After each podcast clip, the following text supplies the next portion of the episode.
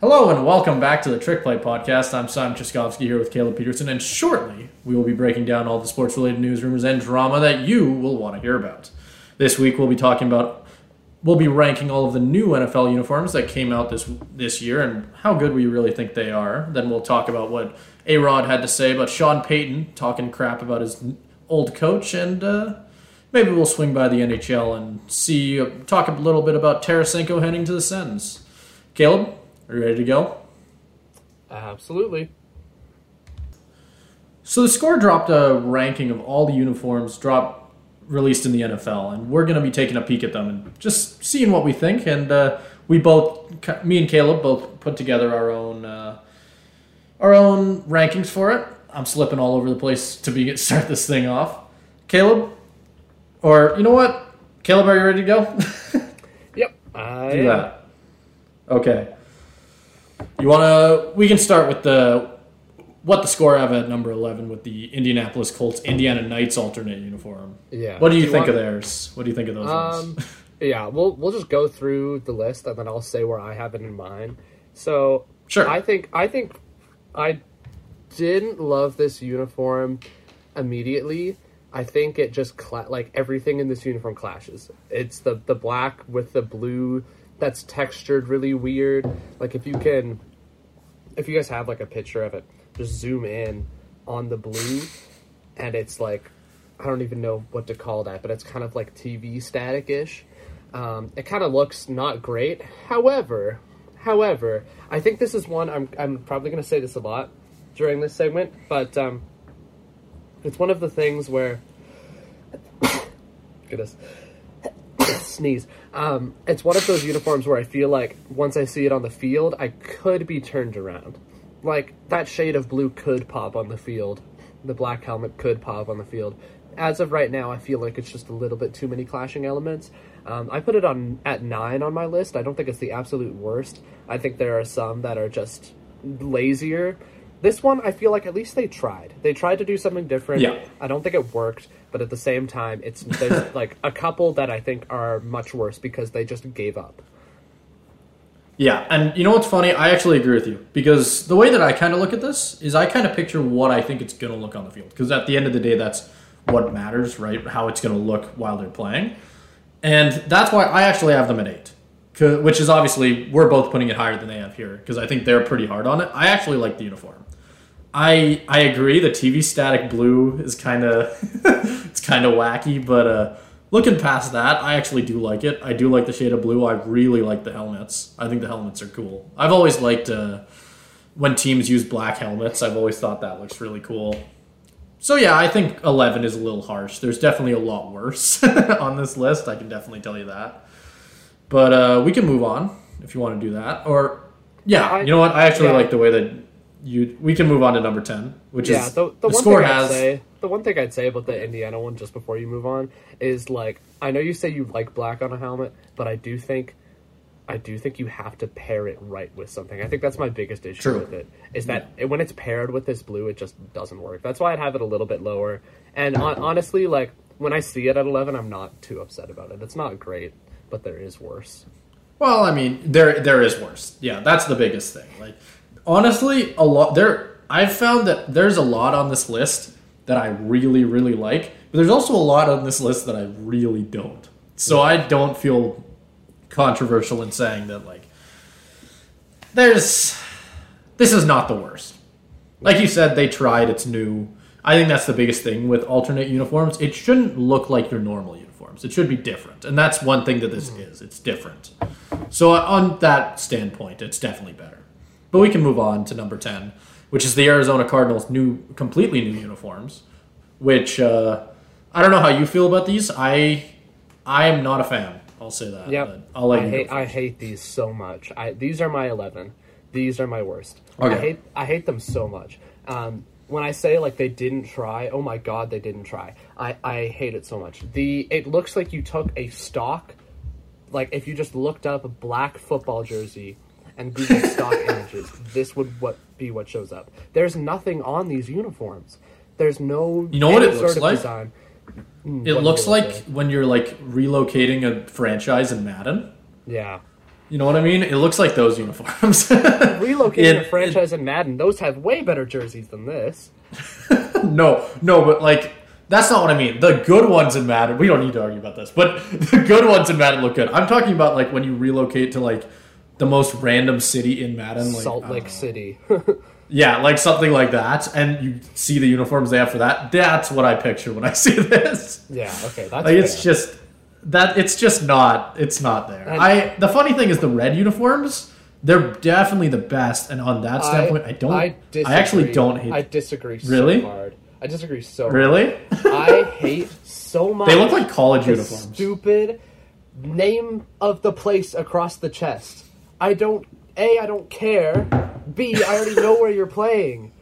I know you're from Arizona. You don't need to tell me in big, bold letters. The Falcons started this stupid trend. I think it's awful, and I think it needs to go. It's just so ugly and out of place. I don't care that you're from Arizona. Like, my God. It's just like, it's such an eyesore. At least the other ones, like, they're bland and they're simplistic. But at least they're not, like, so visually clashing. Look at how close this word mark is to the numbers. That's true. Like, someone just dragged that in Photoshop and didn't bother to adjust it.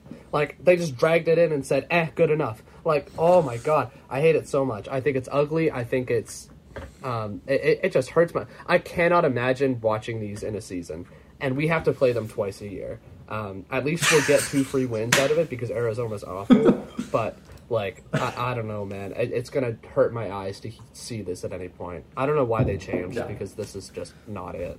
They're worse. They're definitely worse. That's not the argument I was going to make. I was just going to say that at least it's something. Like, I for one thing, I don't actually hate the Atlanta uniforms that have Atlanta on them. I actually think they look pretty good. God, you don't like them? I actually like awful. Them. It's the word mark, but it just doesn't do it. I think Atlanta did a better job with it. I think this is a lot worse than Atlanta's. I do think Atlanta did a better job, but get rid of the stupid name of place on front of jersey. But you gotta put something. You gotta put something on it. Like, it's so bland. No, you don't necessarily. Just choose... No, are you telling me that they don't need to add something to these stupid uniforms? Okay, I think they do need to add something, but but if you're going to add something that makes it better. Don't add something that makes it infinite. That's what I'm saying. That's what I'm saying. We agree on that. I would prefer the red jerseys just if they were just bland. Honestly, like, without the... Like, get rid of the word mark and just keep it... Like, a red jersey, it would still be awful, but it wouldn't be at least it wouldn't be an eyesore. Like, you know what? I've been like trying to find the best thing to like relate it to, and I honestly just can't, because the funny thing is I keep wanting to say like it looks like a high school uniform, it looks like a college uniform, but no, that's true. Not true. Most high school uniforms look better. Like, they are bad. I had them at... Let's see. I had them at 10, so I had them the same. There's one that I think is worse. Really, you have one that's worse. Okay. I have one that's worse. That's not the worst. We can move on, though. Okay. We have the Detroit Lions alternate helmet. What do you think on that one? I think this is actually really cool. This is my number 8. I think that, like, there's a big gap between 8 and 9 for me. I like most of these, to be quite honest. What did you have at 9 again? At 9, I had the Indiana Knights. So there's, like, a big gap for me. Like, the last 3, I think, are the ones that I actively dislike. The Lions one, I don't think it's bad. I think the article makes a good point.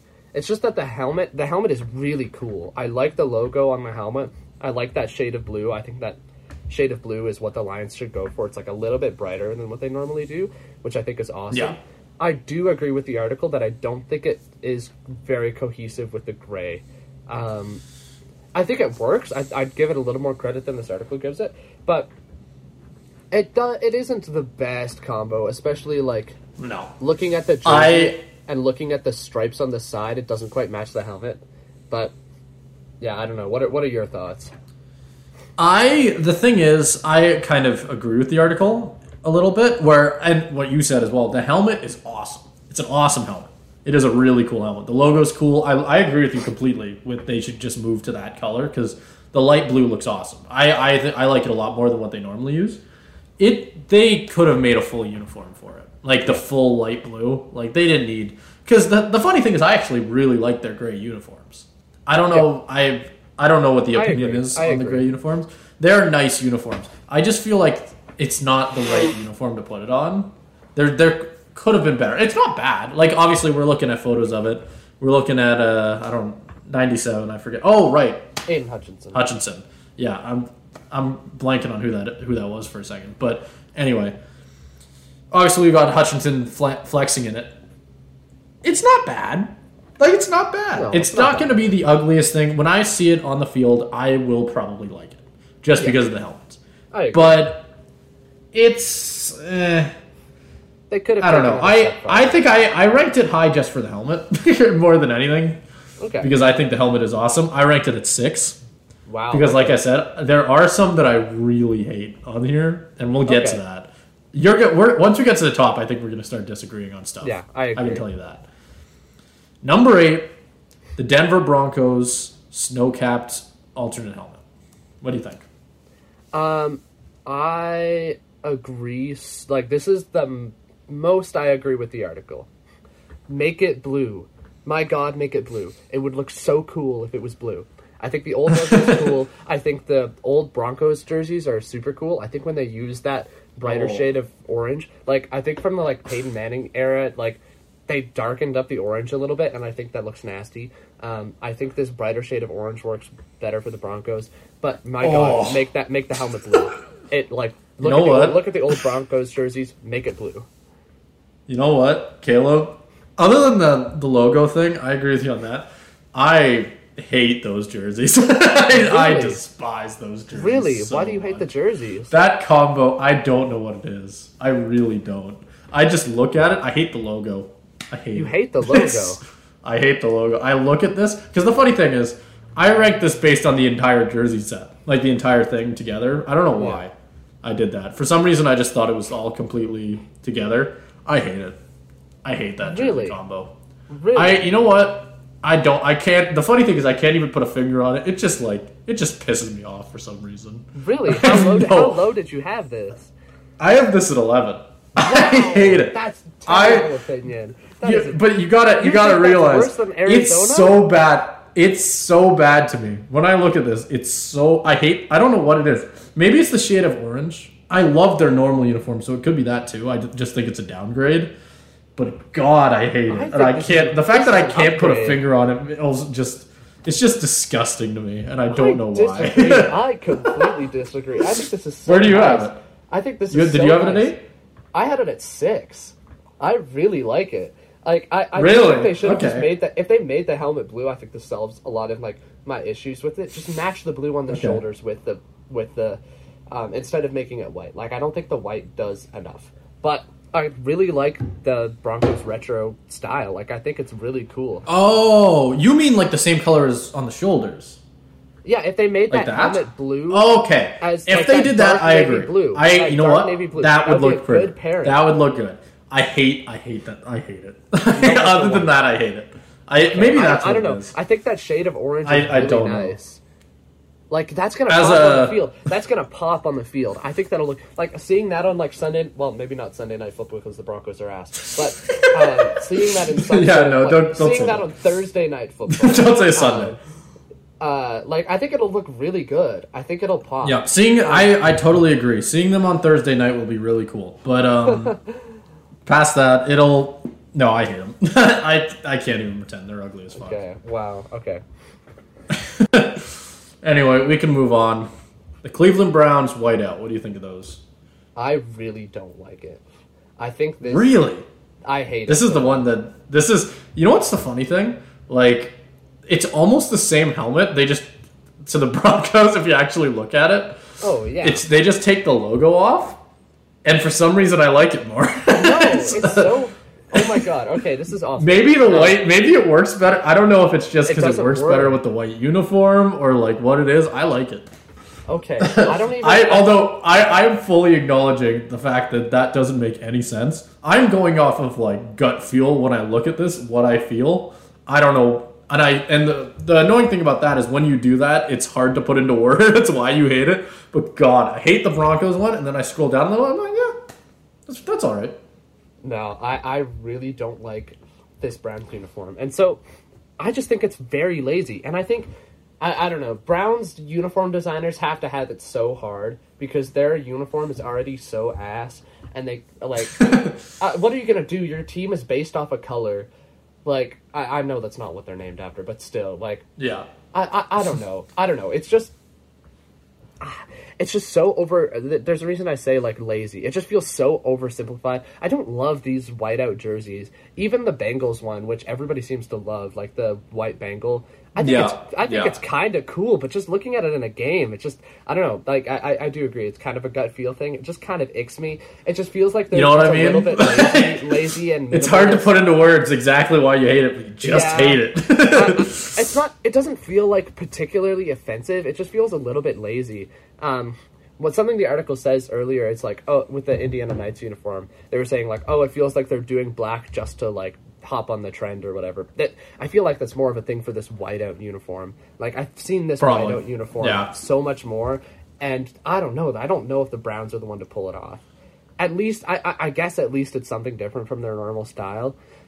And I can't really say they could have done something better, but I don't know. It just doesn't feel right. Like, seeing a pure white football helmet, what did you, like, go to Sport Check and pick up, like, 20 football helmets off the shelf and put a stripe on it? Like, I don't know, man. The brown, that's the one thing. It's like, I get why the Bengals do it. They have the stripes and the tiger stripes on the helmet. That's cool. Yeah. But it's the Browns. You literally, your team logo is not having anything on your helmet. That is your team identity. Why would you oversimplify that? Why would you oversimplify the helmet that is already the simplest in the league? That's fair. That's why it doesn't make any sense to me. Where did you have it ranked? 10. I don't know if you said 10. That. I had 10. It ranked at 10. Me and you disagree on that one a lot. I'm now disagreeing with my own rankings, so I'm looking at it and I'm like, I'll make one switch. I'm going to put it at 5, so I'm going to move one thing up. I actually had it at 4 originally. I'm moving it down to 5 now because now I've looked at the other uniform a bit more, and I'm like, okay. You know what? It's better. But I do like this uniform. I think it's pretty nice. I really like the white uniforms. I think it looks really cool. I think it looks really good on the football field as well. Like everything about it, just don't play them in a snow game and you'll be fine. And we can move on. Okay. So this number 6. This is like a disagreement. Yeah? Okay. I don't know. It depends. This one I feel like is controversial. This is a controversial uniform. It's divisive. It's the Tampa Bay Buccaneers creamsicle throwback uniform. What do you think on this one? I love it so much. Oh my god, this is one of my favorite uniforms in all of pro sports. If I wasn't a biased idiot, I'd put it at 1. It's so good. The color is so good. Oh my god. I remember back in the day, I'm gonna seem like a nerd, but I was a Geometry Dash player, and I made all of my Geometry Dash people the Buccaneers creamsicle color scheme just because I loved it so much. I don't know. Yeah. I just think it. So this has been a long time coming for you then. It has. I've been waiting for these uniforms to come back for so long. I think they look so cool, and that's the thing. It's like it's good to have the Browns and this right back next to each other because the Browns shows the one side of the spectrum that I hate, where it's just oversimplified garbage, and this is so unique. Like you don't see this color anywhere else in any sort of football uniform, and like that's why I love it.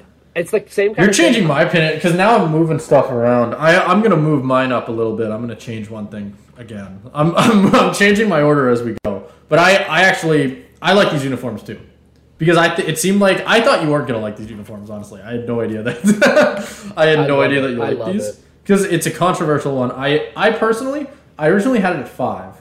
I'm now doing a complete switcheroo because I'm thinking about it more. I did the top of my list first and made my way down, and now I'm disagreeing with myself as we're going the other way. I'm now gonna change this. I think I'll probably put this at 3. I have 2 in front of it because there's 2 in front of them that I really like. I really like these uniforms too. I think they're really pretty. I really like when teams use like bright uniforms. Yeah. Like I think those look really really cool. Like it reminds me of like it's the same reason why I love the Flames uniforms that they like the Calgary Flames when they changed back to the retro uniforms. Like I love those uniforms so much just because it's the brighter red, it's the bright yellow. it looks like actual fire. You know what I mean? Like it looks cool. Yeah. It's the same thing that I like about these, where it's just a bright uniform. It looks cool, gets my attention. It's exactly what you need from an alternate uniform.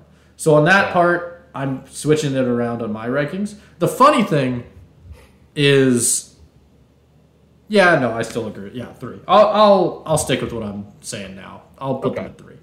But before we move on to the next one, just like a quick 10-second opinion that I want to get from you. You said you like bright uniforms. What do you think of the Seahawks action green uniforms? Are you talking about like the bright green ones? All lime green. Love them. Yeah. Love them. Okay, love them. We've had this conversation before. We have had this conversation before. There's a reason I'm holding one up right now. I love it so much. I think it's awesome. I wanted to get a. That's on my list of jerseys to get. It's really cool. I do think it can be a little bit much sometimes, but I think it looks the best when they put it with the blue pants. That's like my favorite uniform in the NFL. That's a good combo. Yeah. Okay, well, we can move on. We can stop talking about the Seahawks. We'll talk about them later on. But number 5, Minnesota Vikings, their throwback uniforms. What do you think on these? I think they are really good, if not a little bit, like, I don't really see... It's one of those where I don't see how much they changed. I can see a little bit. I can see little bits of it. It's like, the lettering is different. It feels more retro. And I do think... Yeah. They didn't change much, which honestly they don't have to because the Vikings jerseys are really good. I think it looks cool. I think it's an upgrade on their regular jerseys, just because I don't even know how to put it. They simplified it a little bit, flattened everything out, made it look more 80s. Like it's nice. It's a clean, simple look. I really like it. I put it at 5. I think it's a good look. I don't have a lot to say about it because it's not that. It doesn't stand out that much, but I think it's a really good look, and I think it's going to look great on the field. I think it's going to look really cool. Yeah, and I'm really happy you pointed out the fact that the Vikings uniforms as a whole are really good, because that I was going to say that too. That's why the fact that they didn't change a lot instantly puts it high up, even though I made the point about how alternate uniforms should look different. The Vikings uniform is one that I've just loved. Like, there was a point in my life where I chose what teams I liked based on the coolest uniforms, you know, as a 6-year-old kid does. If the Seahawks weren't in the league, I would probably be a Vikings fan. Like, just because of the fact that I love their uniforms. I've always loved their uniforms. They're so cool. I love the purple. I love the yellow. I love the way it clashes. It looks just awesome. And I actually had them originally at 3. I'm arguing with myself now. My ranking's going to end up like all over the place if you write these all down. But I'm choosing now to put them at 4. I'm going to say that. I'm kind of moving shit as I go. Whatever. It's uniform rankings. Cry me a damn river. We can move on. Okay, Philly Eagles, the Kelly Green uniforms. What do you think on these ones? They're so cool. They are really good. They are so cool. Anytime I play the Eagles in Madden, I switch to these uniforms because they look so much better. That shade of green is awesome. The shade of silver they use for the wings is awesome. Like, it looks so good. The way they play off each other is so good. And I don't know what it is, but can I just quickly say, this is the difference between Arizona's uniform in like simplistic and the Eagles uniform where it's simplistic. This is like two complete opposites. Because the Arizona uniform, complete dog shit, looks like trash. This is simplistic. Like, the jersey is, there's almost nothing on it. It's just a completely green jersey with a cool helmet. And it works awesome. Like, it looks like it's an awesome jersey. I love it. Like, it's just, this is how you do it right. Arizona, take notes. Like, and I think there's two things with that. I think it's number 1 is that this jersey has history behind it. They're not doing it just to cop out of a actually designing jersey. The second thing is it's not monochrome the whole way through. That's another thing I don't like about Arizona. It's red the entire thing, the jersey and the pants. This one, it's the green jersey up front, but it pairs it with the silver pants. That's part of what's so nice. The silver pants with the stripe down it, it's the pairing of the silver and the green that makes it good. Because, yes, the jersey is not just one color, but it's the pairing of the silver and green. That color combination is so good that you don't need anything more. Arizona, it's just red. I don't care. Arizona, do better. That's the end note of this entire thing. But where do you have them? All of you. I have them at 3. Okay. I really like them. Yeah. I really like them. Me and you are we're gonna fight when we get to the end of this. I have this at 1. You have this at 1. I think I'm not mad about that. You're not mad about that? That's fine. I think that this is a beautiful. This is like perfection. Yeah. Going back to what I said at the beginning, I think an alternate uniform should pop. It should be different. It should be something that when I compare their regular uniforms and this, I can go, yeah, like that's different. Like that's, you can see either it's retro, which in this case it is, or it's just like a different color or something. And this has it. Whatever that is, it has it. It is a great uniform. And for that reason, I think it's everything that an alternate uniform should be. And on that standpoint, I have no issue putting it at 1. I think it easily goes above all the ones here. Not easily. There's one that I'd probably put. It's a close fight. But past that, I have no issue putting it at 1. Yeah, that's fair. I have a top 4 that if you swapped out any of my top 4 and put them in the 1, I'd be like, yeah, no, I can see that. And Eagles is one of them. Like, I'm not going to be mad about that. Yeah. Okay, well, we can move on. This one, we might fight on. Based on that. Okay. But number 3, New York Jets, legacy white throwback uniform. What do you think? I should like this a lot more than I do. I don't love it. I had this at 7. I don't like it either. So it is not a pretty jersey. The helmet's nice. There's the point. There is the exact thing. I think we're pretty much on the same page. The helmet is awesome. That is the coolest Jets logo there is. Their logo right now is not great. Like, I'm going to pull up. I've got their mini helmet right here. Like, this abomination is not great. Just throwing a bunch of words in a circle, throwing in a football, and calling it a day. That's lame. The Jets lettering with that plane over the top is really cool. That's how you design a logo. Because that's the thing.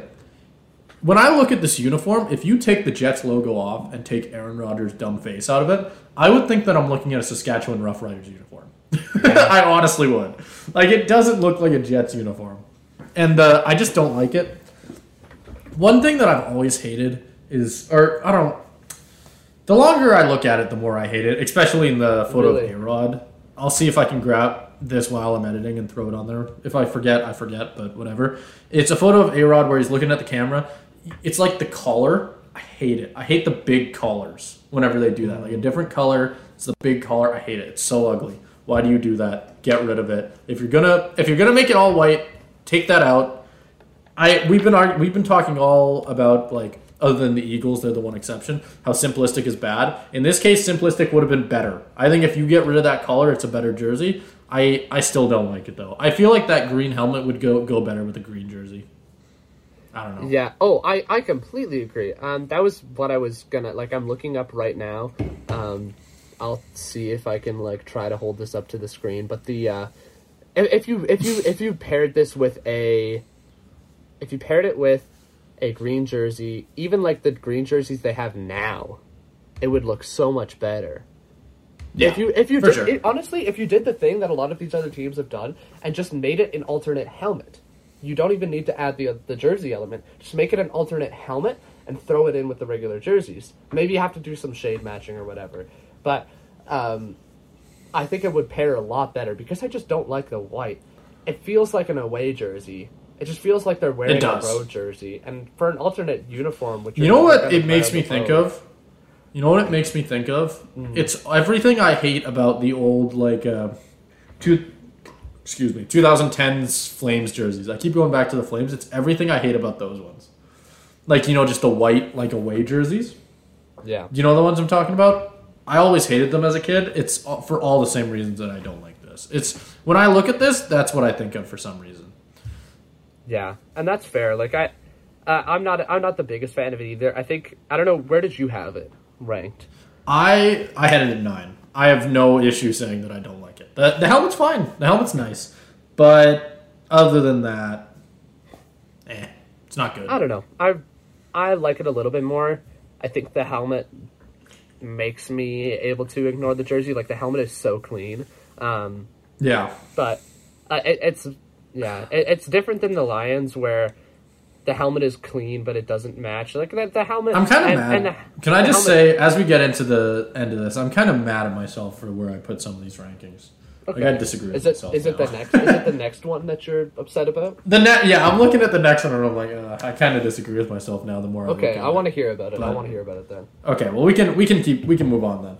Number 2, Tennessee Titans, Houston Oilers throwback uniform. It's growing on me. It's growing on me. Where did you put it originally? I had it originally at 7, and as I've been staring at it throughout this entire thing, I keep coming back to it. Well, to be fair, it was 7 with the fact that I was like, I need to look at this more. And the longer I've been looking at it, it's been slowly creeping up. Because, I'm looking at who I had in front of it, right? Originally, I don't know what the fuck I was thinking with this first one.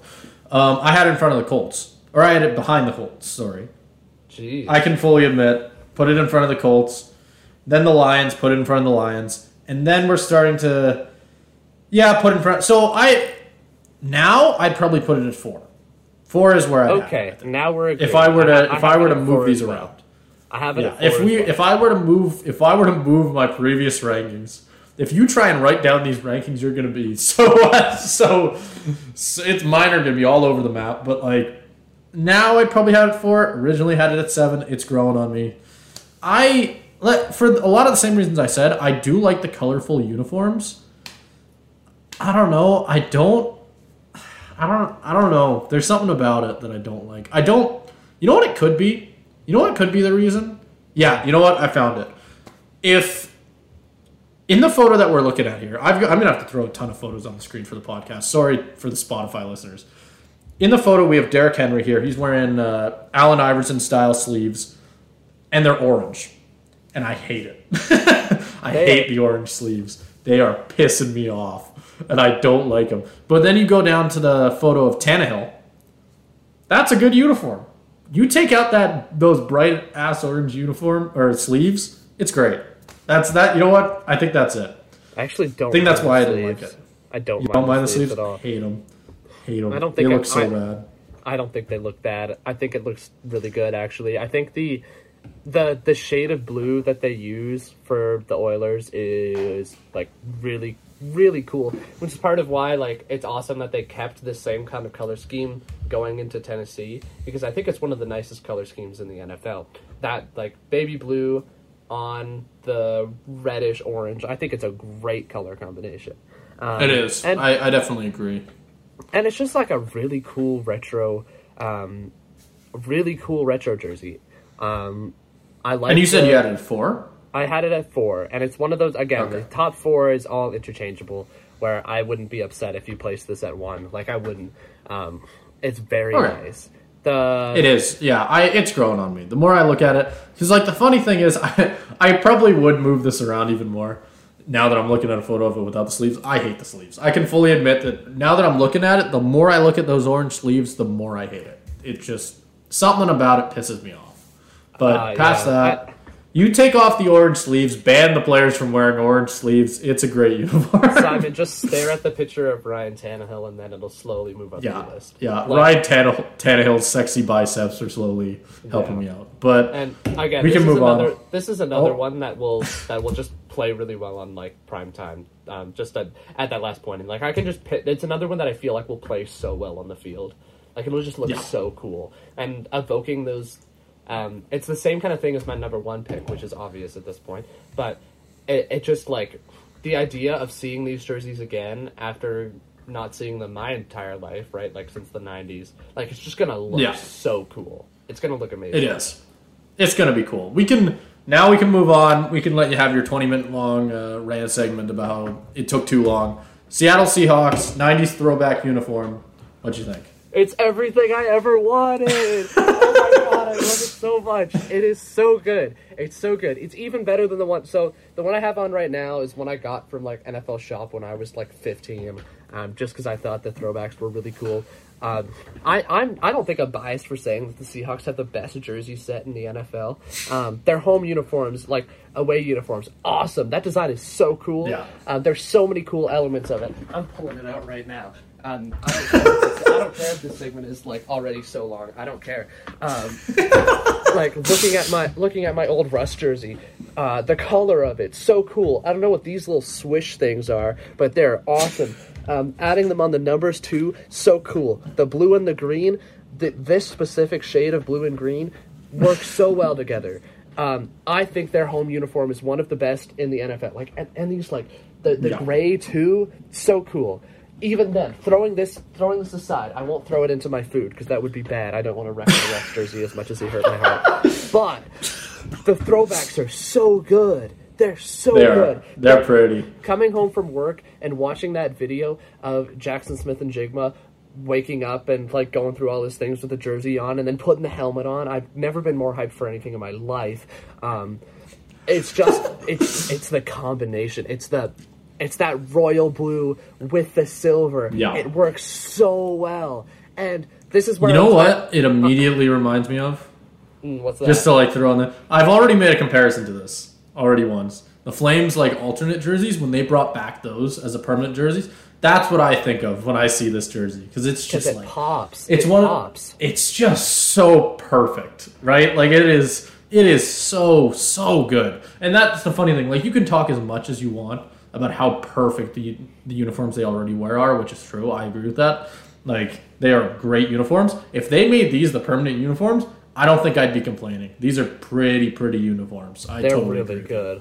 I will push back on that a little bit because I do think it would lose the allure a little bit if you made these the permanent uniforms, just because you'd be losing much by losing their home uniforms, and I'd feel like I'd have a piece of my childhood ripped out from under me.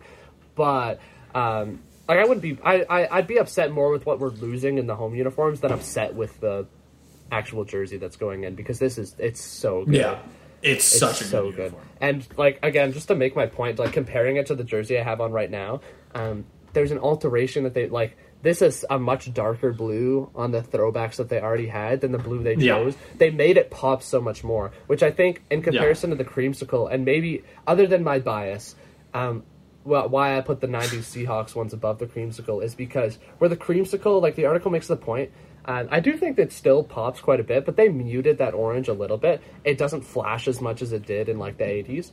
They made the blue pop out even more in these Seahawks uniforms. It is like, again, like maybe like throw up a photo of the beautiful Bobby Wagner standing in uniform. Yeah.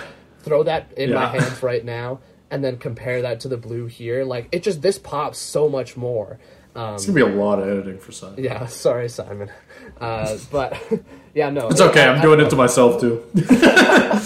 But, yeah, no, I could wax poetic about these forever. I'm going to Seattle in November to watch them play the Commanders, and I can tell you the first thing I do when I pull up to Lumen Field is buying a throwback jersey.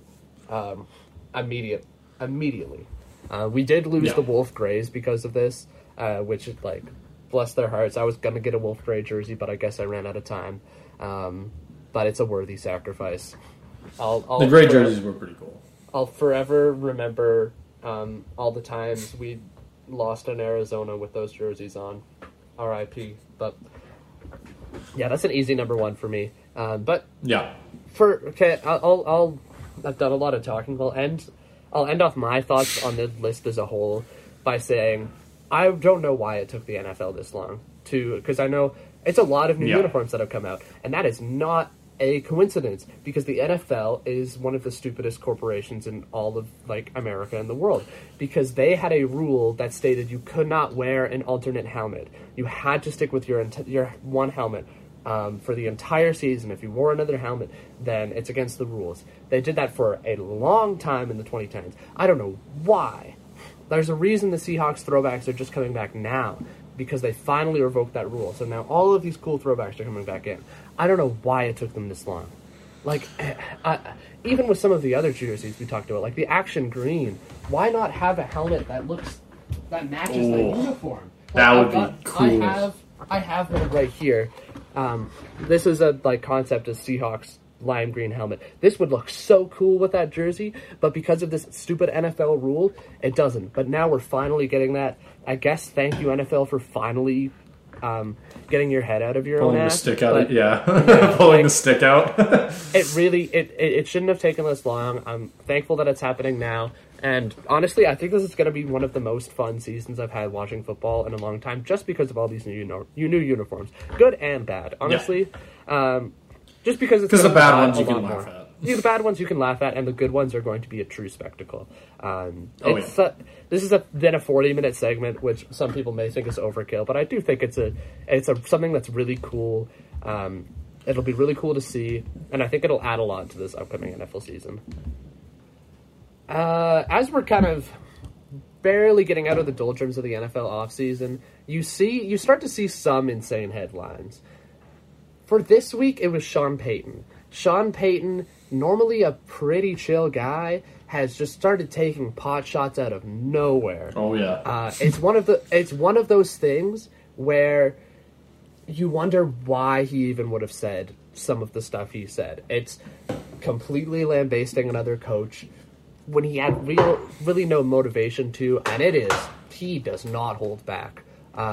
What Peyton said a few days ago was, he was referring to Nathaniel Hackett and the 2022 Denver Broncos, obviously a team that fell well below expectations, called it one of the worst coaching jobs in the history of the NFL, and said everything he heard about last season, we're doing the opposite.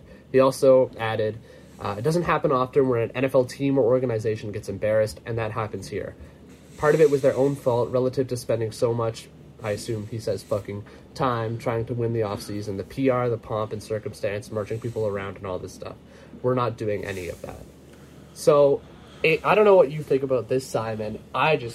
It's one of those things where I'm like, I agree, but why would you say that? Yeah, well, I think the entire idea, and I can totally, the funny thing is, like, I can see why he did it. You know what I mean? Because I think one thing that he's definitely trying to do is he's trying to take the blame off Russ, which is the immediate thing that comes to mind. That's fair. I think he's trying to, because when you think about last season, I remember during the season scrolling through TikTok, and there was a guy who was doing a series on how long it would take for Russ to throw the same amount of touchdowns as he has bathrooms in his house. And I'm not kidding. And it was one of the best things on TikTok, and I loved every second of it. But to that point, you can definitely see that the blame was definitely a lot of on Russ, which, whether that's fame or whether that's fair or not, we'll have to see. We'll probably never know. But obviously next season we'll have to see whether Russ can bounce back or not under a new coach. But from what we did see, I don't know. I'll let you take it off here. My brain's cramping, I think. No, I do think you make a good point, though. Because I didn't really see that angle of it.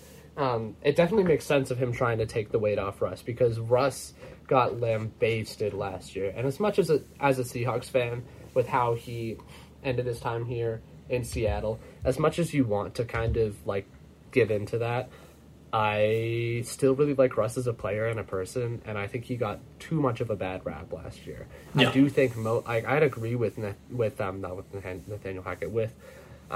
Payton in that a lot of it was coaching, a lot of it was injuries. To my point, I don't actually think he's saying these things because he believes it. I think he's saying it just because, even if it becomes a headline and everybody gets mad at him for yelling at somebody, for yelling at a coach who's already out of the league and all these different things. He's not out of the league, though. Is he not? Wait, where'd he go? Am I dumb? Is he in the... Oh, he's with the Jets again. Why do you think Aaron Rodgers is mad about this? Yeah, okay, that's my bad. Yeah. Anyway, I'm not having a good start to the segment. Anyway, I think it's more just trying to put the blame in somebody else's hands as much as possible, which, on that part, I actually agree with what he's doing here. Whether he believes it or not, he's choosing to make a statement as to which side of the argument he falls on to show that he already is bought in on Russ making a comeback. He fully believes that Russ will return to the player he was before Denver, which I think as a coach is a good thing to do. Did he go too far with it? Absolutely. I think that's the thing that you need to... I think that's the biggest thing about this. He absolutely took Hackett to town. He ripped him to shreds. Like, And I don't think you need to do that. I think it would have been as simple as making the kind of... And I think there's a lot of coaches in a lot of sports who are really good at this. It's where instead of doing what Hackett did, where he went on like a long like kind of... He said a lot of different things, like everything I heard about last season, we're doing the opposite. That's one of those comments. I think if he had left it at that, perfect. Because everybody knows what he means. Everybody knows, like, you don't need to emphasize anything, right? But he continued to go on about how the team got embarrassed, worst coaching job ever, yada, yada, yada. Too much. You said too much. Like, at that point, you went from taking the weight off of your quarterback to just ripping a guy to shreds. Yeah, I think... Okay, I'm going to disagree with you a little bit here, Simon. Okay. I don't think he would have said all of that if he didn't believe it. This sounds like... Yeah, sure, some of it is going to be sticking up from his quarterback. But that implies that some of this is planned, and this does not sound like the comments of a man who is planning them out beforehand. This says that he is just saying what he's feeling. And what we saw from Nathaniel Hackett, like, it all tracks. Like, this is where, again, I say I completely agree that it's one of the worst coaching jobs in NFL history. He just shouldn't be the one to say it. One of the funniest... Yeah... I agree with, but like the sentiment I agree with so much because like you think back to, I think one of the funniest videos from last season is the Manning cast with that Broncos Seahawks game when Hackett, complete idiot, you couldn't call a timeout. Couldn't call a timeout from like the Seahawks 40. If they call a timeout, they win that game because they're gonna get farther down the field and kick a better field goal. And it's the video of Peyton Manning that's counting up how many timeouts he's calling. I think if he calls Peyton Manning calls 62 timeouts before the fourth call. You actually remember that. You're going to call a timeout here, E. Yeah. Because I watched it yesterday. Okay.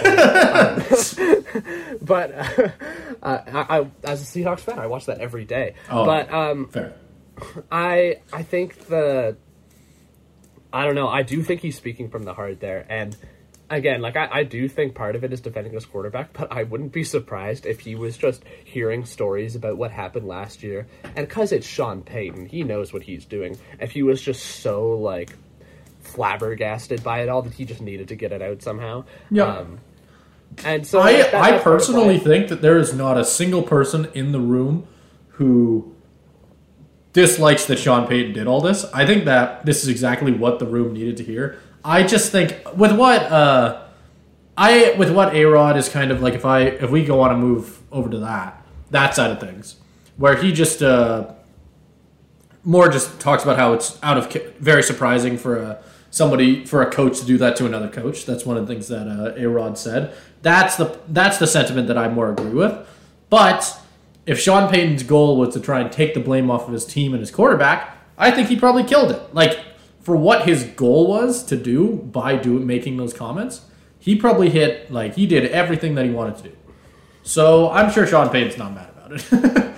And probably the reason he didn't make a comment on it either. He just didn't feel that. There's no point in continuing the war. He started it. He wanted to start a little bit of fire.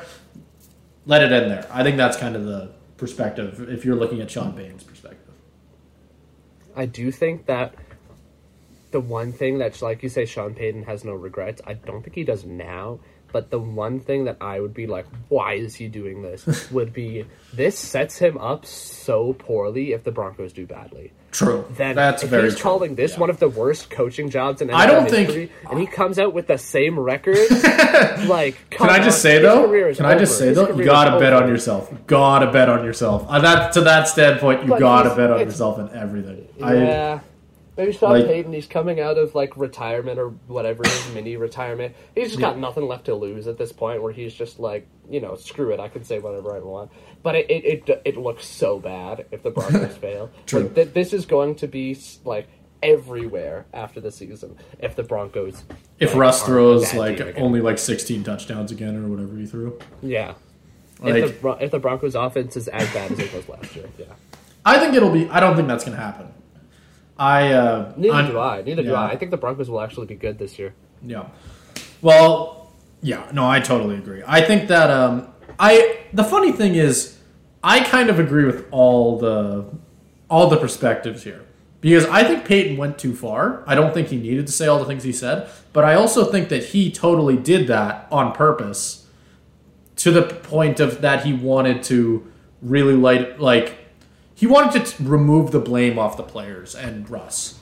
I feel like I've already touched on that, but and then we can move on to the Jets' perspective and Hackett and Rodgers and that whole side of things.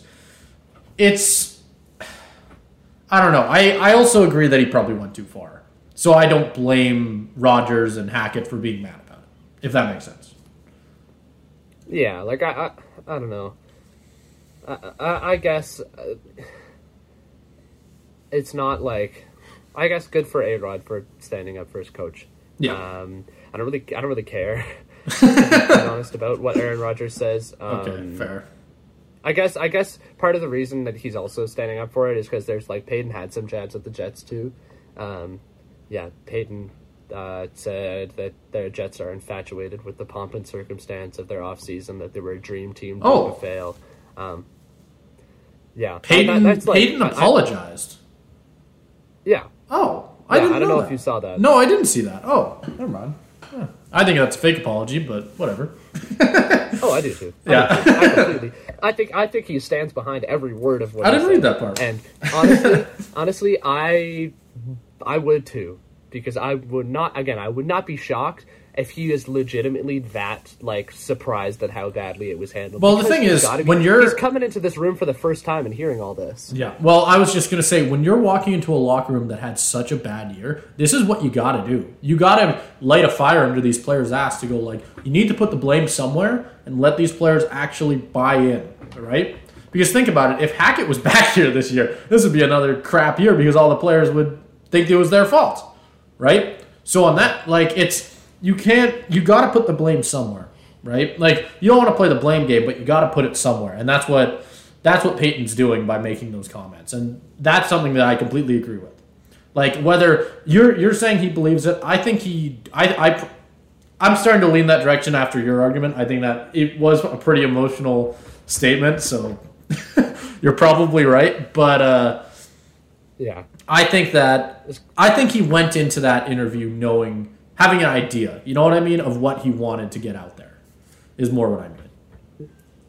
Yeah, and I think, I don't know, I honestly, my biggest takeaway is I'm so happy that he said this. It just gives, it gives you something to talk about, but it's it's very refreshing to see a coach this unfiltered, it's so, it's cool. It makes me so happy to just have him not care what anybody says. I mean, I guess he did a little bit because he apologized, but sure. It's cool.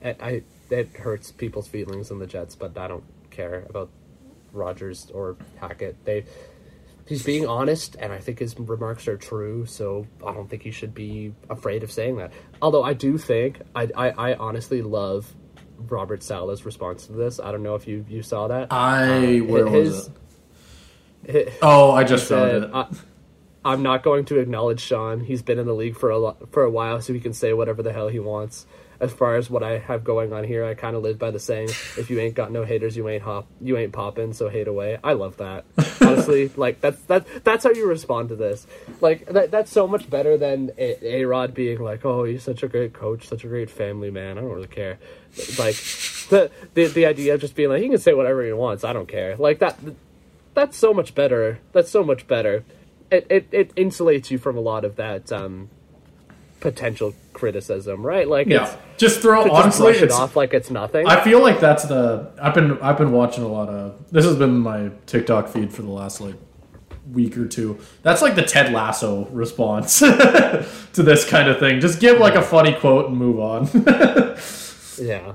And I appreciate that. Bring up Ted Lasso. I'm gonna shout out. I'll end the segment with a Ted Lasso shout out. Just finished the final season. Oh my god, it's so good. If you haven't watched the full show, you need to watch it. Haven't. I've been watching tons of clips of it, and now I really want to.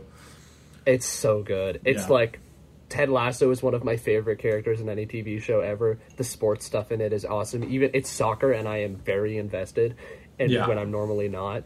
And the emotional core of it too is like awesome. I will not be ashamed to say that I shed a few tears in that last episode. It is perfect. It is perfect TV. Watch it. Apple TV sucks, but it's worth getting Apple TV just for that. Such a good show. Well, we can end there. Yeah. The perfect end to a segment about a different sport. Damn right. That's how we do it here. So now we'll move into the NBA sphere of things and talk a little bit about Damian Lillard's trade request and how it's kind of, it's really interesting, this entire thing. I don't know how closely you've been following it, but I've been definitely trying to pay attention to this because this has been something that's very interesting to me, how he has been very, very honest about how there is only one team that he wants to play for, which is the Miami Heat. And it's a very interesting way to do things because, I mean, if he doesn't go to the Heat, what's he going to do? Right? Like, obviously, most players, especially star players, usually have a no-trade list. We're slowly moving into that style of contract instead of a, more of a no trade, you know what I mean? No trade policy or whatever it's called. I'm blanking. Instead of that, they usually have like a no trade list where there's only about 5 or 6, maybe like even up to 10 teams that they're willing to play for. That's usually how players do this. They usually say, okay, I don't want to be here anymore. I want to go to one of these 5 or 6 teams. Get me to one of them. We're good. And maybe inside the door, there'll be a little bit more of like, get me there, get me there, get me there. But I can't remember the last time there was a player so honest about wanting to only go to one team. Like, he did not even try. Like, he scratched out 2 through 5 and just said, Miami, Miami, Miami, Miami, Miami. And now the NBA is starting to crack down on it. I'm curious what you think of his approach to the trade market. I think it's interesting. I feel like it's it has to be something motivated out of a frustration with where he's at, to where I'm sure he tried to get a trade to Miami going earlier, but now he's like, it has to be a leverage thing to where he's like, fine, you won't trade me to Miami, I will make it known to the public that I will not, like, I don't know if he's going to hold out, but like maybe not play until he's traded to Miami. Like, it has to be a frustration with where he's gotten to this far. And I think the biggest thing for me with this is like they're threatening to crack down on him, threatening to fine him for saying he wants to be traded to the Heat. Give the poor man a break.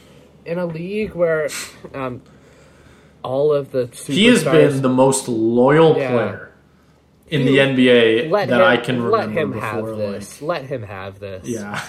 Like, that's why I don't blame him. Like, there's been like comments all over the place about like Dame's character only wanting to go to a team. Yeah, if you were playing in Portland for the last however many years, you would want to go to Miami too. He's been there so long. You would want to go to Miami too. Like, this should have happened in like 2018, 19. We're here almost 5 years later, and finally it's happening. And God, like, I am totally just like, I don't care. Get him in Miami. I want to see Dame get a ring. Like, playoff Dame is the fun Dame. Let's see more of that. You know what I mean? And he hasn't gotten the chance to do that in Portland. And Portland is clearly on the, like, downslide, right? Like, they're not, at least, like, if Portland was a team on the rise, then sure, because maybe you stick it out for the potential. They are looking at becoming a younger team, obviously. They just got Henderson with the 3rd overall pick, I believe. And I personally think he's going to be a great player. Will he be a good enough player right away to slide in right beside Dame, make them a playoff team? Absolutely not. So I fully believe that Dame has all the right... He has all the reasons to want to get out of there, and I totally think that. While I don't... The thing is, I'm on the fence, because obviously it's different. That's the reason that people don't like the way he's doing things, and the NBA doesn't like the way he's doing things. It is a very different way of trying to get the trade, because obviously, like I had mentioned... Most players give like a list of like places they'd like to go so that it's not, and usually the places that they don't want to go, there's usually a reason. Like, it's too cold, or it's Calgary, or it's like, it's, like, it's one of those things, or they're just not good. They're not contending. One of those, it's usually one of those 4. Yeah. Here, Dame just said, it's not Miami. And that's his reason for every other team. It's, like, obviously, he knows what he wants. Respect to that. But I don't know. I personally, I'm on the fence on that style. I feel like if you want to go to a contender, say you want to go to a contender, this would already be over. But, man, who knows? I also don't know what Miami would necessarily give up. I feel like that's where I kind of struggle because in my head, here, if you want to take over here, I'll look up some Dame trade packages and we can take a peek at some of them. But I don't know. I can't really imagine a good trade, really. Yeah. I don't know. And maybe that's why they're struggling, and maybe that's why he's so insistent that he wants to go to Miami. Like I do think the reason he's doing it, and it has to, because you're right, there's no logical reason why you would just come out and say it. Because it gives away, if it was between a bunch of, it gives away some of your leverage. Be like, oh, and if I can quickly jump in here, this is where my brain immediately goes to. The first trade that I have here, I just pulled up an article, the first one I saw. Lillard to Miami, Portland gets Hero, Duncan Robinson, 2028 first-round pick, and a 2030 first-round pick. That's kind of, I was thinking Hero, Duncan Robinson. Those are the two players that I kind of thought would make the most sense to slide over to Portland. But even on that side, I just don't feel like you're getting enough. Like if you're Portland, right? Oh my God, this second trade's wild. Lillard and Nurkic for Lowry, Hero, and two firsts. Holy smokes! I don't think there's a. That feels like some of these trades are kind of wild. That feels like that second one's not happening. That Portland's not getting nearly enough. Oh God, no! Because I don't. Is Lowry? Lowry's not. Is Lowry more? Is Lowry that much better than Hero? Like, is Lowry that much better than Harrow to deserve? Oh no, Harrow's in there. Sorry, you're on more than I am. Duncan Robinson to the point where you're also getting, arguably Portland's number one center, I believe. Yeah. I don't know. That's an interesting one. I think the most realistic one is the first one I brought up. Harrow, Duncan Robinson. If you're Miami, you take that in a heartbeat, right? That is immediately going to get them contending. That's instantly. Like, obviously, this article that I have here makes the really good argument in the fact that Lillard's getting paid a crap ton of money and in $45.6 million. And Harrow and Robinson combined to make $45.1. That's pretty good. That's a good swap, right? Like, that'll work. And then the two first-round picks. Honestly? There you go. Honestly, like, I do think that first trade is kind of realistic. So, looking at Dame's contract, like, he's only got 2 years left. Like, would you take... Yeah. Comparing it, like, I guess, like, Damian Lillard, like, just saying this for Damian Lillard makes it seem a lot of, like, they're giving up a lot more. But it's instead saying it, like, 2 years of Damian Lillard. Like, that's a difference, right? The way that I look at it, yeah. I think that, I don't know. I feel like a realistic one would probably have Portland getting one more first. That's fair. I think then or even like another second. I just feel like you need to throw something else in there. Once you do that, sure. Then I'd be like, that's probably more realistic. 2 firsts doesn't feel like it. Feels like, you know, when you're making a trade in Madden. I've made a lot of Madden references in this, and like the bar is all like 99% green, but it's just nearly there. That's what this feels like. Just throw another second in there, and we're good. Yeah. No, that's fair. That's fair. That's something that would make sense in my head. What was I going to say? In terms of how he fits in Miami, like that feels like that would be a really good fit. That team would be nuts. Yeah. And pairing up with Jimmy Butler after they've... Now, the one thing I would say, Miami got to the NBA Finals this year because of their depth. They got there because they were a well-balanced team that didn't just depend on Jimmy Butler. But to that... To that point, though, Harrow wasn't a part of that. That's also true, because he was injured. Yeah, so he was injured, and obviously, losing Duncan Robinson, that sucks. If you're trying to make the argument to me, because they have a pretty similar team going into next year, when you even bring in Lillard, are you going to tell me that you wouldn't trade Duncan Robinson for Lillard 1-for-1 in that Nuggets series? Because if you are, Caleb, I'm throwing you in a pillow. And it's like that's you are nuts. That's fair. That's fair. That's fair. obviously you don't want, like, because I'm just thinking the NBA, like, obviously you're right. Like, I wouldn't take Duncan Robinson for Dame straight up. But I do think you do, like depth isn't more important in the NBA than people give it credit for, just because you look at the littered corpses of super teams that scatter the NBA lineup. Very true. Like, if you're depending on Dame to take you to the promised land, like, you should probably make sure you still have depth, because I'm not just referring to the pieces they'd be giving up in the trade, but also some of the pieces they let go in free agency. You're talking about your Gabe Vincent, I don't remember what the other guy's name is, but there's a bunch of players that got big contracts in free agency. Like, they did lose a lot. So would this team be better? Probably, but like I think you maybe see like we'll have to see, because that you have to realize that the East is still very, very strong, especially in the higher up parts of it. Yeah, I could see them being in the top 3 on the East. I have a hard time picking a number 1. I don't necessarily, so I don't know if I'd necessarily say that they'd be the best in the East. Maybe they would be. Who knows? But it's. Once you, like, I think depth, I agree with you. I think that depth is super important in the playoffs, like, especially when you're getting into the later parts when guys are hurt, guys are playing hurt. You really need those guys who have been sitting on the bench all year, who are skilled and can get you points when you need them, to be able to jump in there and just be able to do what you need them to do. I don't know. I still think that this Miami team would be super strong. Yeah. I'd have them picked to probably go to the conference finals, if not, because last year I already had them think, like, they were obviously a very, very good team. I never thought that they were going to beat the Nuggets. I thought they were a little bit overplaying their own skill.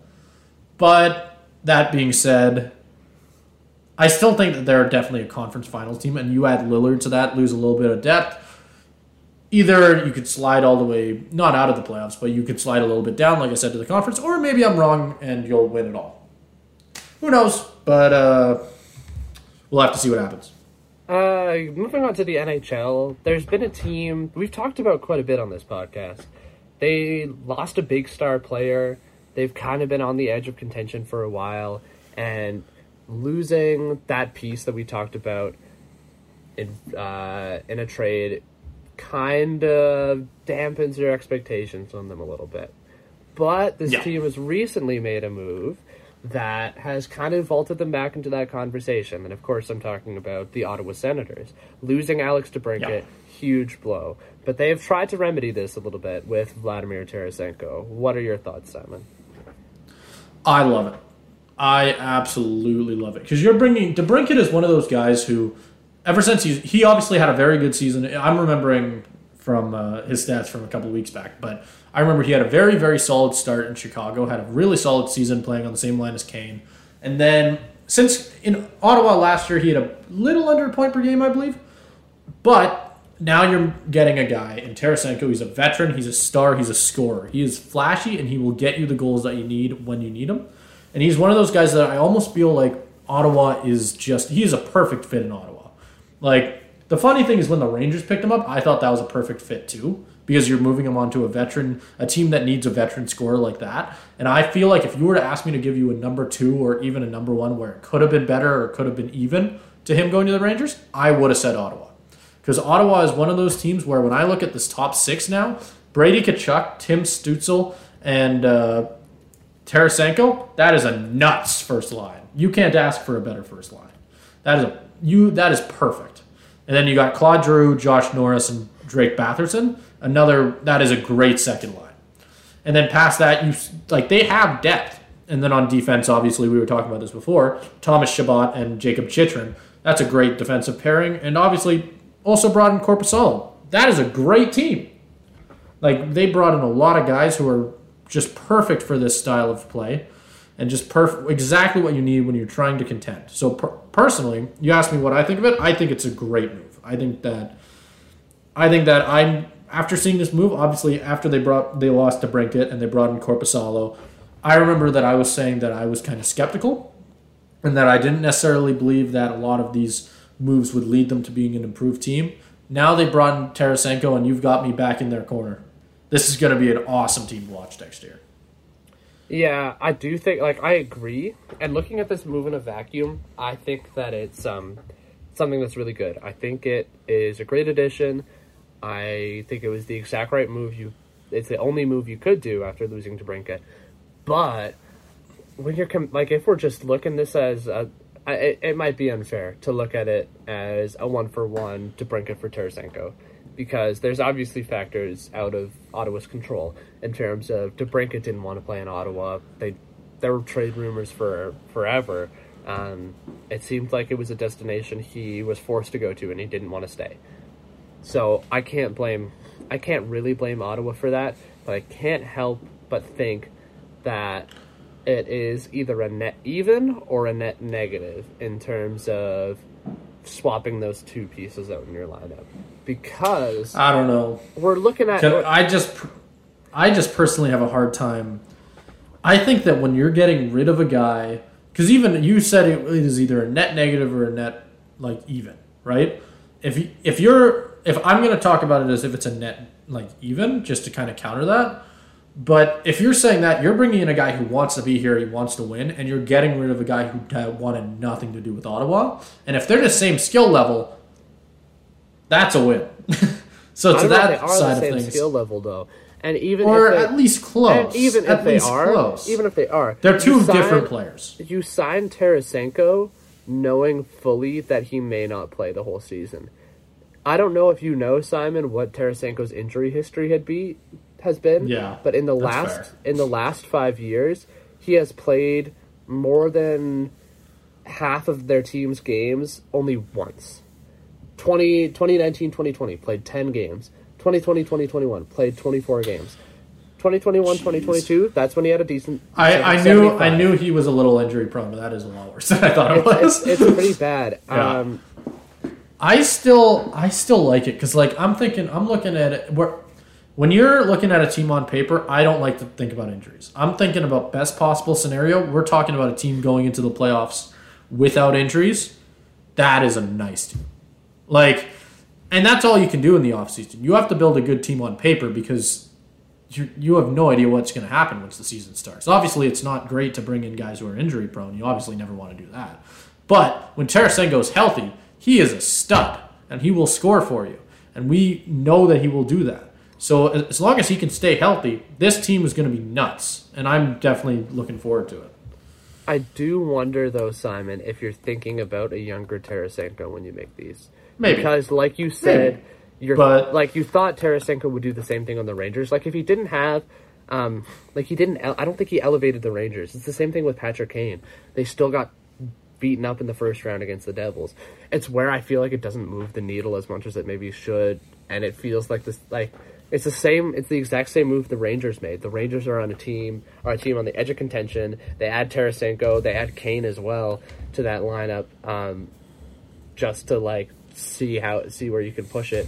And it didn't work out for them. And that's where I'm thinking with Ottawa, you're adding this older player who I think is a little bit past his prime, and you're just hoping it can patch a hole in your lineup. And that's maybe being a little bit too harsh on it, because again, I like the move. I think it's something they had to do. I think good on them. DeBrincat didn't want to be there, but just looking at it without any of that context, just looking at how they will play as a team, I don't know if it's really going to move the needle that much. Also, because it's the difference between a 31-year-old star on the decline versus a rising 25-year-old. That's very fair. That's fair. I think that you bring in a scorer like that, I don't know. I'm looking at his stats right now, and you're right. There's definitely a decline there, and I think maybe a portion of that could be given to the fact that he did switch teams halfway through the season, and to that point, I like to give a little bit more of a grain of salt. Just in the fact that, I don't know. Once you get a full season to adjust to a team, and I think you're automatically going to do better. And it's not like he was bad last year. Last season he wasn't point per game by any means, but he was still put up a 50. He played 70 games, so he did get hurt at some point in there. And he put up 50 points. And that's split across two different teams, adjusting to different lines, systems, what have you. I could see a bounce-back season from him as long as he stays healthy, just because, like I said, when you're on a... when you're not... don't have to worry about getting traded halfway through, which hopefully he won't, for his sake. Hopefully he won't, and we'll see what happens. Maybe he'll have a bounce-back year. Maybe he'll play better when playing with two young stars like Brady Tkachuk and Stutzel, but... I mean, we'll see. I definitely see where you're coming from, though. Like, obviously, you're getting rid of a young star in DeBrincat. You cannot... you are not going to... there's no denying that that's definitely not great. And that's not good. But this is a team that wants to win right now. And I think that out of all the things they could have done, this was the right move. They brought in a guy who's going to help them win now. As long as he stays healthy, which hopefully he will. And we'll have to see what happens with how well he plays and can he have a bounce-back year and what have you. 31 isn't that old yet. I'm going to be hoping for a bounce-back year. If we see a bit of even a flash in the pan from an older Tarasenko, maybe putting up a 30-goal season, I think this is going to be a good team. Yeah, and I think, like, I'd agree with some of that. I do think it's, the thing for me is, like, if I'm looking at just the team as a whole, this is the team they were last year. This is the team they are this year. I don't see that much change. Again, I say even or below, but again, it's a great move nonetheless. Like, I've been very negative on it, but I do think it's a great move. It's exactly what they needed to do after losing to DeBrincat, because a lot of that was out of their control. And the other credit I will give to it is, looking at this lineup, Brady Tkachuk, Tim Stützle, Josh Norris, Drake Batherson, the only, like, Matthew Joseph, looking on the defensive side, like, I know Sanderson is pretty young. I don't know how long Zub has been in the league, but they're all young players. Like, this is a very young team, especially in that top six, right? Eric Brandstrom's a young defenseman, too. Right, yeah. Like, they've got a very young team. That's a very good point. I think there's a little bit to be said of, I just think they'll be better just because they'll get better. Like, the players they have will have improved. That's also, and I think that's fair. Yeah, I think this will be a better team next year. That is my Simon Cheskovsky official prediction. Light me on fire at the end of next season for all the ones I get wrong. Yeah, no, I think that's fair. And it adds, I mean, the one counterpoint to the providing, like, a veteran presence is they do already have Claude Giroux, who would play a similar role. True. But Tarasenko adds something else. Tarasenko has a cup, right? Like, Tarasenko's been there. There you go. Done that. Yeah. It is an important presence to have in a room, and it can. I also think, though, when you look at these two lines, Josh Norris, Drake Batherson, two young, just great players. Brady Tkachuk, Stutzel, two great young, great players. I think being able to put a veteran guy who's still good, like Claude Giroux, out of his prime, obviously, but he's still a good player. Same with Tarasenko. Same can be said about Tarasenko. I think being able to put a veteran on that line, obviously Tarasenko's won a cup, but it's not like Claude Giroux hasn't been around the block too. He's been on some good teams too. I think having those two guys, being able to slide them in with your young stars and be able to mix them with some veteran stars, some guys who have been around the league for a while and been at the top of their games, I think that's a good thing. And I think that can't be undervalued at all. Obviously, as for a locker room as a whole, I get what you mean by saying that you already have Giroux for that presence, but you can never have enough leadership, and I think that's an important thing. So I think I think that we'll see an improved Ottawa team next year, but I do understand where you're coming from with all the arguments that you've made so far, because that is definitely there. I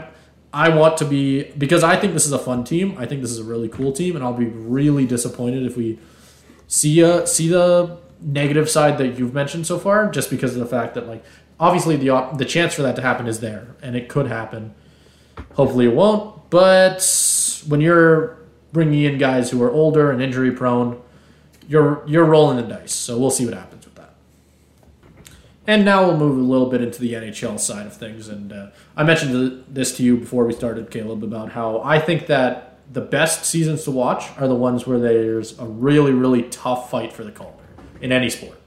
Like, I remember in basketball, obviously we just talked about basketball a little bit ago.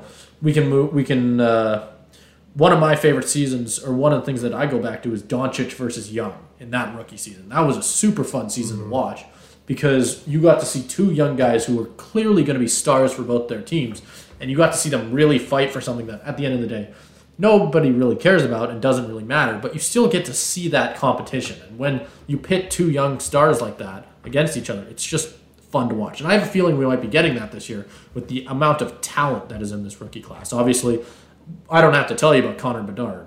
He's as good of a prospect as you can get. But there are a lot of guys here as well who have just as good of an opportunity to potentially give him a run for his money. Obviously, we got Shane Wright, who is nearly first overall pick last year, and this is going to be his rookie season. We've got, if I just were to go down the list, we'd be here forever, but I'll name a couple. Luke Hughes, Devin Levi, Adam Fantilli. I think I said that right.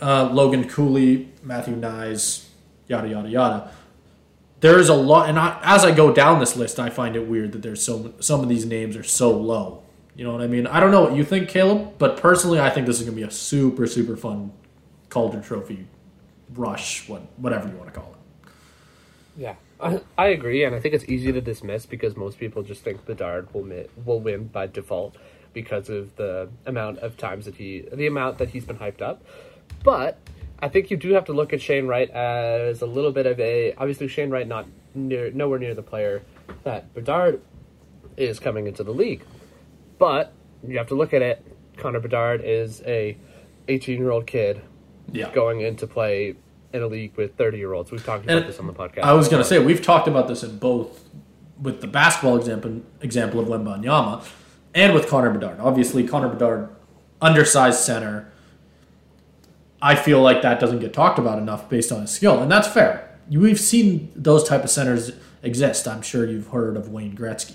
But it's definitely, it's hard to just dismiss it to me. Where you see an 18-year-old, I think Connor Bedard is going to be a great player. I'll start with that.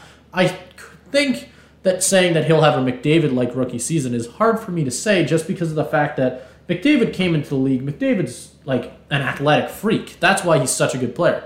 Bedard isn't really that. He's just skilled. Like, he's got hands for days, one of the best snapshots you'll ever see. Like, he's one of those players. But he's not the athletic 6'1" McDavid that we saw, and even McDavid got injured in his rookie season. Yeah, like and there's it's the LeBron versus Wembanyama thing again, right? Like there was a difference between how LeBron was built going into his first year, even though he was young and coming out of high school, and the way Wembanyama was built. It's the same thing Bedard versus McDavid.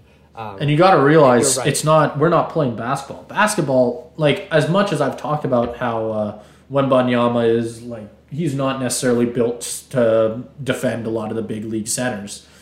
And I'm sure he'll grow into that with time. I feel like in hockey, that's even more of a factor. And it's a big reason why you don't see a lot of prospects go straight to the league. Usually they spend 1 year in the AHL, CHL, what have you, just to give them that little bit more time that they potentially could need. And we saw that with Shane Wright. And Shane Wright's a big guy too. I believe he's like 6'2", 6'3". Personally, if you were to ask me where I'd put my money, out of all these odds that we've got in front of us, I'm looking at Shane Wright for $3,000. I think, well, actually, that's not true. Put my money on Bedard. But if you were to tell me to put all my money, I'd put it on Bedard. But if you were to ask me to put, and told me I have to put $10 on someone to see win as much money as possible, I'd probably put it on Shane Wright. That is some good odds. Like, I think that he is going to have a great rookie season because he's been given that opportunity to develop as a young player. He's coming in his sophomore season, playing in a very good Seattle team. I think that he has a really good chance to win it. You cannot talk enough about how Connor Bedard deserves to be at the top of the odds, but he's going to have a lot of people that he's going to have to step over to win it. Yeah, and there's going to be like a, I think expectation plays a lot into it because expectations for Bedard are so high, whereas expectations for some of these other players aren't this high. The expectations for Shane Wright after how last season went when Seattle kind of rushed him into a starting role in their lineup, the expectations for him are so low. That's why he's so low on this odds list, despite being a potential first overall pick. Just a few years ago, before Slafkovsky was taken ahead of him, He was hyped as being that first overall selection kind of material. But so I do think expectations plays a role into how the Calder race is shaped, because if Bedard has around the same level of season as Shane Wright, Bedard may be seen as a disappointment, while Shane Wright may be seen as a revelation. That's how it plays into it. Because there's we talked about this in our segment on Bedard when he got taken first overall. There's people who expect him to light the roof on fire in his first season.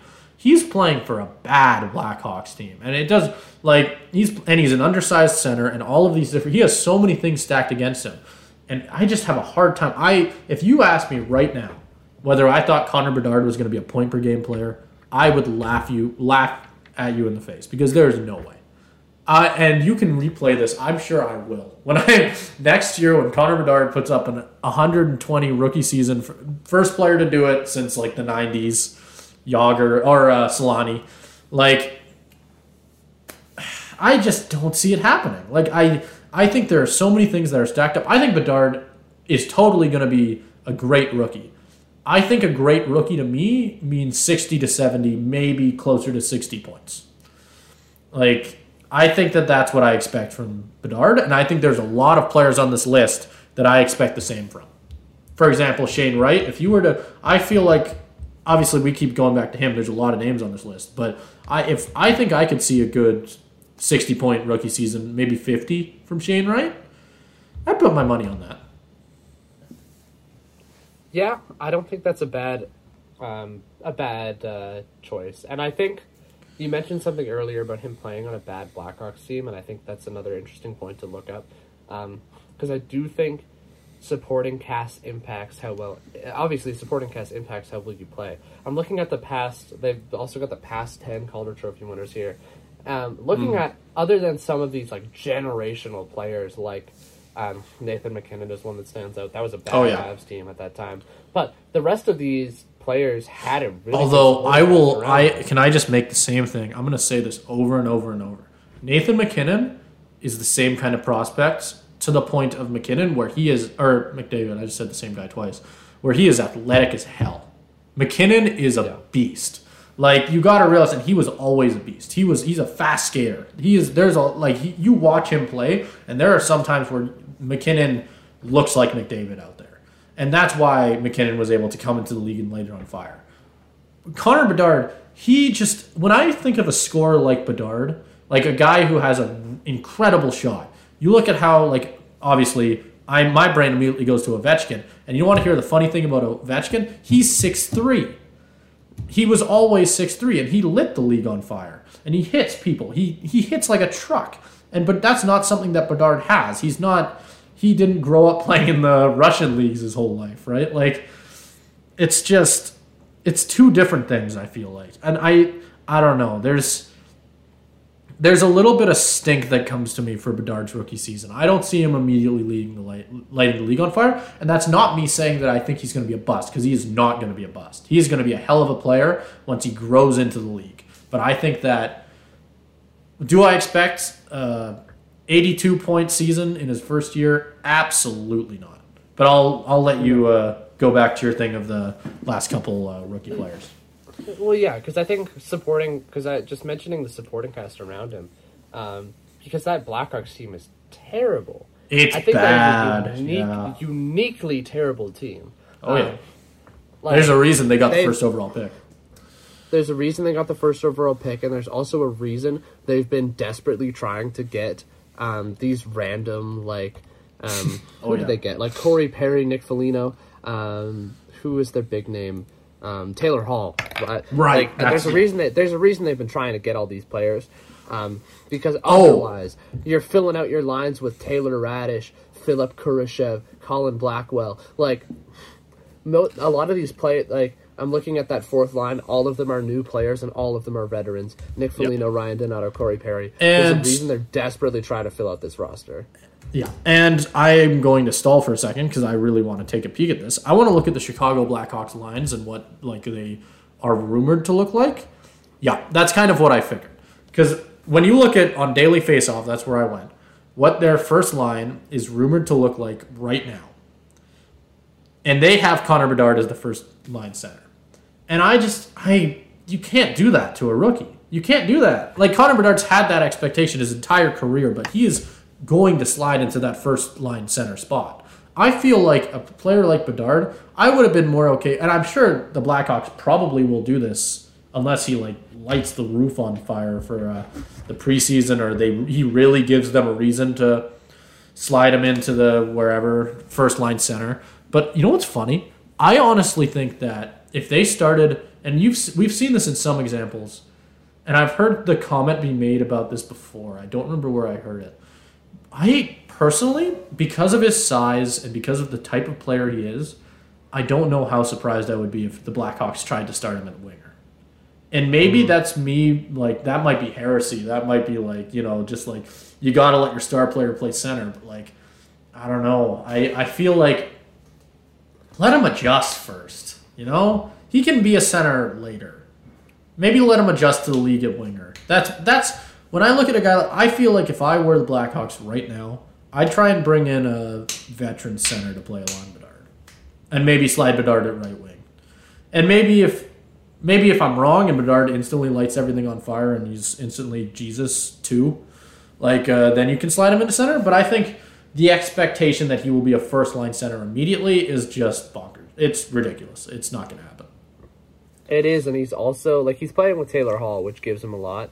But he's also playing with Lucas Reichel, who's another young player who has a combined about 30 games of NHL experience. But can I be honest with you? That you're taking. There's a reason you don't see a lot of 5'9", 5'10" centers in the league. You put Connor Bedard in a face-off circle against a 6'4", or I don't know, throw a 6'4" name out there. That's a scary thing. You know what the Flames sometimes do? They let Lucic take face-offs. You want to see Connor Bedard in his rookie season taking face-offs against Milan Lucic? I don't. I don't want to see that. I want to protect this guy. This guy's an 18-year-old baby. Put him on the winger. Don't do that to him. He will die. Yeah. But I'll bring it back to the just the Calder race in general. But there is the I don't know. I'll ask you, Simon, if you still I'll give I'll ask you to give your Calder pick regardless of odds or anything, just your straight up pick. And I'm interested to see where you go with it. Do you still take Bedard, or with all that you talked about? Do you can I give two? Can I give two? No. You can give one. And then give another one. But you have to stick to your guns. This is a sports podcast. Make predictions and stand by them. Okay. My prediction, after everything I've said, would still probably be that Bedard will win it. Because of everything, unless some freak injury happens, like the McDavid injury, where it's just an unfortunate circumstance, what have you, I think that Bedard will probably win it anyway. But that's why I wanted to give a second one. Personally, I still think after everything I've said, Bedard's probably still going to win it. I want to make it clear, I'm not trying to say that Bedard isn't the best rookie in this class, because he is. I'm just saying that I think there are reasons to have doubts and that I don't think a bad or even 60-point rookie season for Bedard is reason to throw your hands in the air. I feel like if he gets a 60-point season, I'm okay. That's good. That's a good start. You are on a bad team. I'm sure he'll show flashes, and I'm sure he'll be great. But I don't think that he is going to be that immediate first-line center that the Blackhawks really, really need right away. And if you were to ask me who my second pick would be, it's a lot tougher. Because I'm looking at all these things. Do I give the bias pick? Dustin Wolf is winning the Calder, baby. He is going to 82 games, win all 82 shutouts. He's going to get all of them. I don't know. He's going to be nuts. I don't know about that. I'm biased. I'm not that biased. I think, that's me making an absurd pick just to take the fire off of myself. But I do think Dustin Wolf's going to have an insane season. I think he would be him and Shane Wright would probably be my two sleeper picks, because I think there's a good chance Dustin Wolf goes off. I think there's a good chance he replaces Markstrom within the first 20 games of the season as the starter for the Flames. Wow. That's my big. I'm tired. Anyway, that's my big shocker pick. But I feel like I don't know. Logan Cooley maybe. That'd be my lame pick. Because he's also another guy. He played a couple years in college, I believe, one or two. Well, not one, obviously. He got drafted last year, I believe, and this will be his first season. He just signed with the Coyotes. I think he's another guy who could potentially beat Bedard for the Calder, just because it's a sophomore season. He's going to be a little bigger. He's going to play. He's got some. Well, that's a complete lie. The Coyotes suck, but a bit more experience on his belt.